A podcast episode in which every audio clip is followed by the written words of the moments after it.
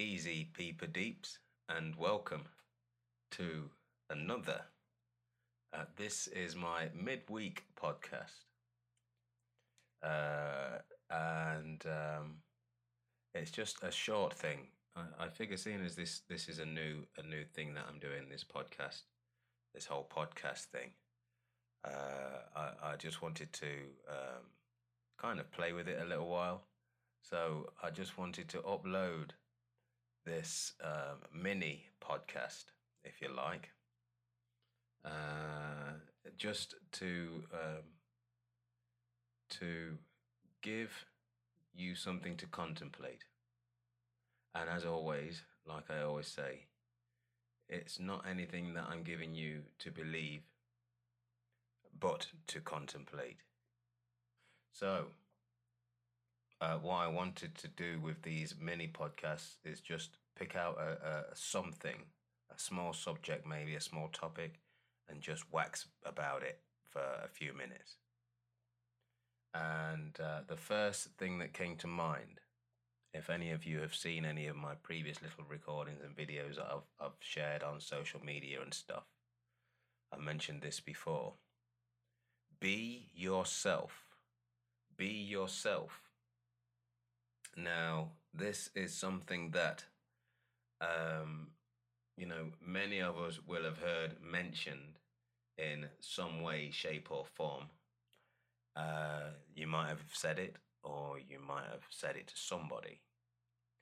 Uh, and generally speaking, when we do say it, it's uh, considered as a form of, uh, how can we put it? Motivational, uh, a motivational expression. So, generally speaking, somebody might be feeling lost or anxious or nervous or anything like this. Uh, and then to motivate this person uh, to feel better about whatever it is that they are anxious about or whatever, we just say, we might say, be yourself. And uh, I think it was Mark. No, no, it wasn't Mark Twain. Somebody corrected me on this before. It was Oscar Wilde. I think it was Oscar Wilde who said, Be yourself because everybody else is taken. So, uh, generally speaking, when we say be yourself, it's said as if being is an act that we perform. So, to be yourself basically means act like yourself, which kind of sounds a bit, when you put it like that, it does sound a bit strange. It sounds a bit strange. And ultimately, how do you know how yourself is supposed to act in order for you to act that way? you know, the reality is that um, everything that we do, everything that we do, we have taken from somewhere else. All of the actions that we perform, all of the things that we do, the way we speak, the things we say, and so on and so on and so on, it's all been influenced by out by people outside of ourselves. It's all been influenced by people that we've met and interacted with, and so on and so forth. This is how we kind of build up the persona, if you like, uh, that we present to the world on a daily basis. Uh, it's a gathering, basically, and you know you kind of see this being played out if you if you have kids or if you've ever watched children when they're playing. And they might be playing mums and dads or some kind of game like this where they've got their dolls and their their action figures or whatever. And they're using these dolls to mimic uh, each parent kind of thing and generally speaking the conversation that these dolls are having as pa- as the acting as parents they're arguing and fighting and chastising the kids I've I always said I've always said as long as since I've had kids that they have always been my biggest teachers. They've always taught me a lot about the kind of person that I've been and the kind of parent that I've been to a very large extent. Um, but um, yeah, so when they're playing with these action figures and uh, and they're using these kids, these the, our children use these their dolls to um, to mimic um, life situations, basically, and, and and and the performance that they make. And sometimes when you speak to your own children, when they speak back to you, basically what they are throwing back at you is things that they've picked up from you or things that they've picked up from other people close to them or whatever. So basically, this is how we kind of learn to develop our own kind of self identity, if you like. So the idea of being yourself, uh, as I see it, uh, and, and you know, in my observation, being isn't a way of acting. Being isn't an act. So, in truth, when we offer the suggestion to somebody as a kind of a motivational sort of device or whatever to be yourself, what we are actually um, saying to this person is bring yourself into being or bring yourself into the present, into the present moment, into the now, however you want to phrase it, but into the present moment. So, to look at this kind of a bit more deeper, when I speak of yourself, yourself is, uh, it's like your identity. It's everything that you can be identified, identified with or identified by. It's all of your possessions. It's your uh, physical image, how you appear, your appearance kind of thing. It's your family members and the people that you're associated with, your friends, and so on. Um, it's your um, love and hates. It's your likes and dislikes. It's all of the things that you support, all of the anything that you, that can be attributed to you.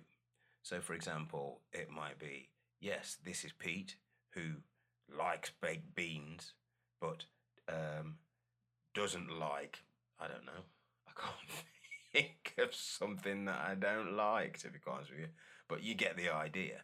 Who loves this but hates that? Who owns this car or, and lives in that house? Who does this for a living? Who blah, blah, blah? Who has this many kids or who this, that, and the other? And all of these different things that are attributed to me that, that anybody can associate with me.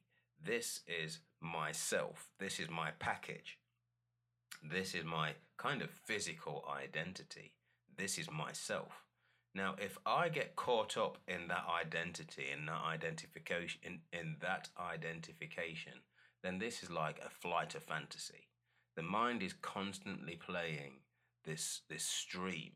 And a lot of the time you might be able to kind of subdue it and, and ignore it by blacking it out with music or you know something or another uh, some external device, but then you will notice that it's there.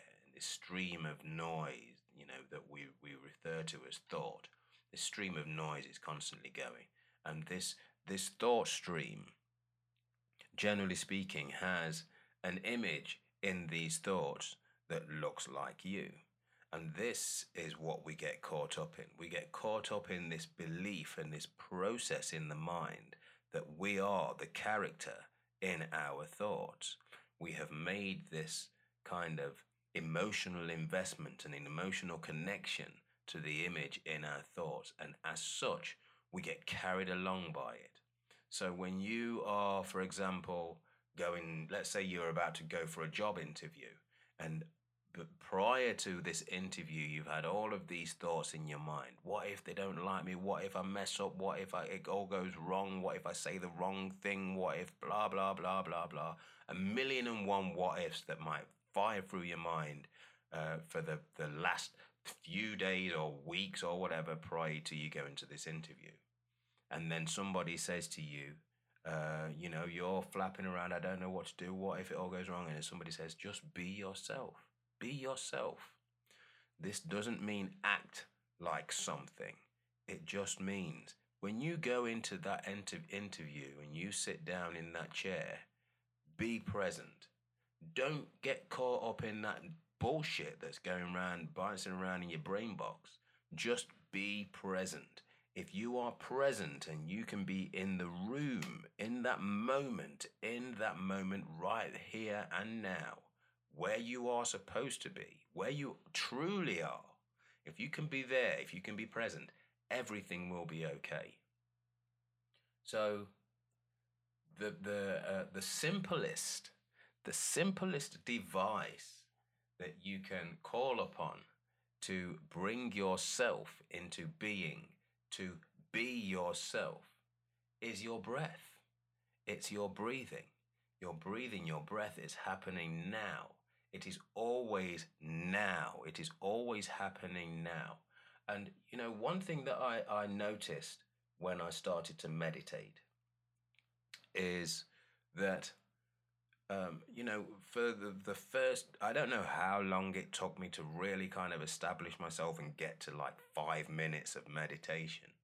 But for the first, God knows how long, I was sitting there for, for a minute or two and you know you I'm trying to sit with my legs crossed like kind of half lotus and sitting like this and then and then I'd sort of start to drift and I'd be falling all over the place and for the benefit of you who are listening to this on audio I'm I'm sort of acting out how how I used to fall around.